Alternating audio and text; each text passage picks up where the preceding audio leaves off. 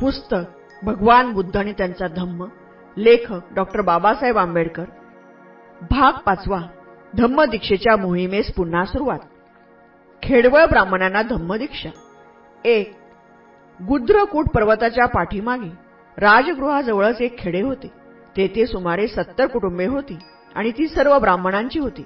दोन या लोकांना आपल्या धम्माची दीक्षा देण्याच्या इच्छेने भगवान बुद्ध तेथे आले आणि एका झाडाखाली बसले. तीन. त्यांचे तेजस्वी व्यक्तिमत्व व दिव्य कांती पाहून लोक त्यांच्या भोवती जमले.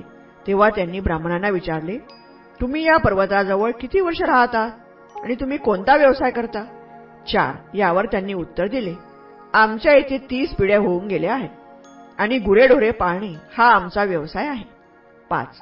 त्यांच्या धार्मिक श्रद्धेविषयी विचारता ते म्हणाले निरनिराळ्या ऋतूनुसार आम्ही सूर्य चंद्र पर्जन्य आणि अग्नी यांची पूजा करतो. व त्यांना होम हवन करतो.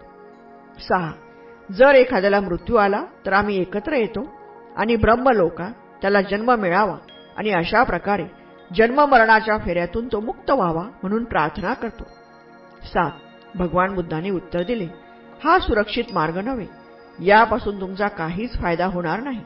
माझ्या मार्गाचे अनुकरण करणे खरे श्रमण बनणे आणि निर्वाण प्राप्तीसाठी आत्मसंयमाचा अभ्यास करणे हाच खरा मार्ग होय. आणि ते पुढे म्हणाले आठ.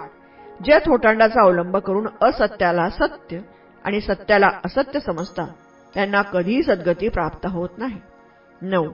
परंतु सत्याला सत्य म्हणून ओळखणे आणि असत्याला असत्य मानणे ही खरी सम्यक दृष्टी होय.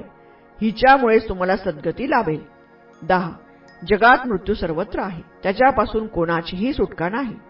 अकरा. ज्याला मृत्यू नाही असे काही जन्माला येऊ शकत नाही.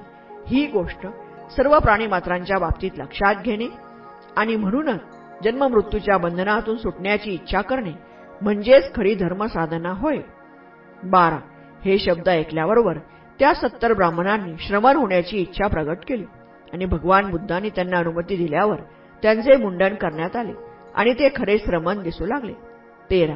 नंतर ते सर्व विहाराकडे जाण्यासाठी निघाले.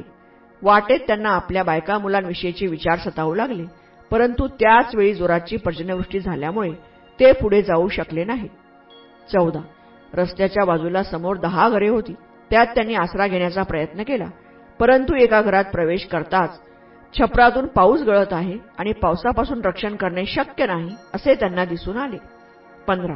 तेव्हा भगवान बुद्ध म्हणाले ज्याप्रमाणे घराचे छप्पर शाबूत नसते म्हणजे पावसाचे पाणी आत येते व घर गळू लागते त्याप्रमाणे ज्यावेळी आपल्या विचारावर आपले काळजीपूर्वक नियंत्रण नसते त्यावेळी वासना कामवासना आपल्या सर्व चांगल्या संकल्पांना पोखरून काढतात.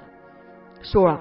परंतु ज्यावेळी छप्पर मजबूत असते त्यावेळी त्यातून पाणी गळत नाही. त्याप्रमाणे आपल्या चित्तवृत्तीवर नियंत्रण ठेवले आणि विचारपूर्वक वर्तन केले तर आपल्या वासना निर्माण होत नाहीत किंवा आपल्याला विचलित करू शकत नाही. सतरा. हे ऐकून त्या सत्तर ब्राह्मणांना आपल्या वासना दोषास्पद आहेत याबद्दल जरी खात्री झाली ते संपूर्ण संशयमुक्त झाले नव्हते तरी सुद्धा ते पुढे जाऊ लागले. अठरा.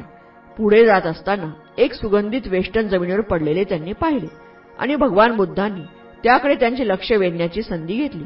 जरा पुढे गेल्यानंतर जवळच एका माशाचे आतडे पडलेले आढळले.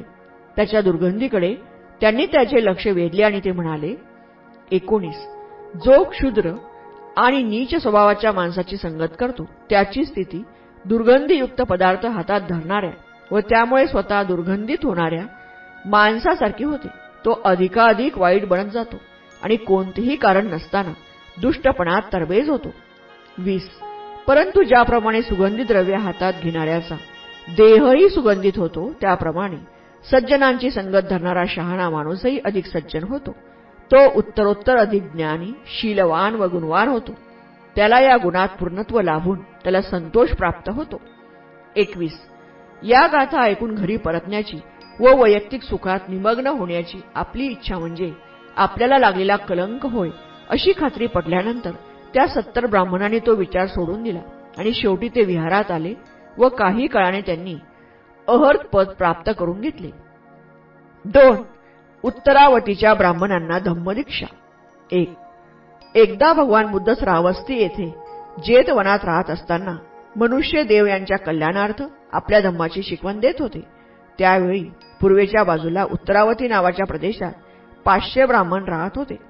दोन अंगाला चिखल वगैरे फासून ऋषी बनण्याच्या आकांक्षाने गंगेच्या काठावर राहणाऱ्या एक निर्ग्रंथ संन्याशाच्या निवासस्थानी सर्वांनी मिळून जावे असे त्यांनी ठरविले होते. तीन जाता जाता वाळवंटात त्यांना तहान लागली. एक झाड दृष्टीस पडताच जवळपास मनुष्यवस्ती असावी या आशेने ते घाईघाईने तिकडे गेले. परंतु जेव्हा ते तेथे पोहोचले तेव्हा त्यांना मनुष्यवस्तीचे एकही चिन्ह आढळले नाही. चार अशा परिस्थितीत ते मोठमोठ्याने आक्रोश करू लागले. अकस्मात त्या झाडातून त्यांना तेथे झाडावर राहणाऱ्या संबंधाचा आवाज ऐकू आला. त्यांच्या आक्रोशाचे कारण त्यांनी विचारले आणि ते कारण ऐकल्यावर त्याने त्यांना यथेच्छ खाण्यापिण्यास दिले. पाच पुढे जाण्यास निघण्याची तयारी केल्यावर ब्राह्मणाने त्या संबंधात अशा स्वरूपाचा जन्म त्याला कसा प्राप्त झाला याचा पूर्व इतिहास विचारला. सहा. त्यावर त्या वृक्ष संबंधाने सांगितले की ज्यावेळी अनाथपिंडक सुदत्ताने भगवान बुद्धाला जेतवन उद्यान अर्पण केले त्यावेळी तेथे जमलेल्या भिक्खूंच्या सभेत तो गेला असताना तो त्या धम्मावरील प्रवचन रात्रभर ऐकत बसला आणि परत जाताना त्याचा पाण्याचा पेला भरून त्याने तो त्या भिक्खूंना दान दिला. सात. दुसऱ्या दिवशी सकाळी तो घरी परत आल्यावर कसला त्रास झाला म्हणून तुम्ही रात्रभर घराबाहेर राहिला असे त्याच्या पत्नीने त्याला रागाने विचारले. त्यावर तो म्हणाला मला कसलाही त्रास झाला नाही परंतु जेतवनात भगवान बुद्धाचे प्रवंचन ऐकण्यासाठी मी गेलो होतो. आठ. तेव्हा त्याच्या पत्नीने भगवान बुद्धाला शिव्याशाप देण्यास सुरुवात केली व ती म्हणाली हा गौतम म्हणजे लोकांची फसवणूक करणारा एक वेडा धर्मोपदेशक आहे इत्यादी. नऊ. तेव्हा तिच्या म्हणण्याला मी विरोध केला नाही. उलट त्या म्हणण्यापुढे मी मान तुकविली म्हणून मी मेल्यावर संबंध झालो परंतु माझ्या भित्रेपणामुळे मला या झाडावर डांबून ठेवण्यात आले आहे. आणि नंतर त्याने पुढील अर्थाचे श्लोक म्हणले. दहा. यज्ञ इत्यादी क्रियाकर्म आणि दुःखाचा उगम होय. आणि रात्रंदिवस सहन करावे लागणारे हे एक चिंतेचे ओझे होय. अकरा. दुःखमुक्त होण्यासाठी आणि शरीर धर्माचे निर्मूलन करण्यासाठी मनुष्याने बुद्धाच्या धम्माचे पालन करावे आणि ऋषीने सांगितलेल्या ऐहिक धर्माच्या नियमातून आपली सुटका करून घ्यावी. बारा. हे शब्द ऐकल्यावर ब्राह्मणांनी श्रावस्तीला ज्या ठिकाणी भगवान बुद्ध होते त्या ठिकाणी जाण्याचे ठरविले. आपल्या भेटीचा उद्देश त्यांनी सांगितल्यावर जगद्वंद्य भगवान बुद्ध त्यांना म्हणाले तेरा. मनुष्य जरी केसाच्या जटा वाढवून नग्न राहू लागला किंवा शरीरावर त्याने थोडीशी पाणी किंवा वलकले धारण केली जरी त्याने अंगाला चिकल फासला किंवा तो दगडावर झोपू लागला तरी दुर्विचारातून मुक्त होण्याच्या दृष्टीने त्याचा काय उपयोग? चौदा. जो कलह करीत बसत नाही किंवा हत्या करीत नाही किंवा अग्नीच्या सायाने नाश करीत नाही ज्याला विजयाची इच्छा नसते जो सगळ्या जगाविषयी सदिच्छा बाळगतो त्याच्या बाबतीत द्वेष किंवा तिरस्काराची भावना निर्माण होण्यास कारण मिळत नाही. पंधरा. पुण्य लावावे म्हणून भूताक येताना जो बळी देतो किंवा परलोकी सुखाच्या फळाची अपेक्षा करतो. त्याला मिळणारे सुख हे सत्पुरुषाचा आदर करणाऱ्या माणसाच्या सुखाच्या एक चतुर्थांशही बरोबर नसते. सोळा.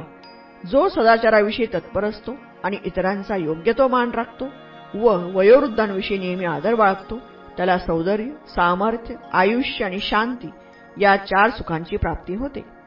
सतरा. पतीकडून हे ऐकल्यावर त्याची पत्नी शांत झाली.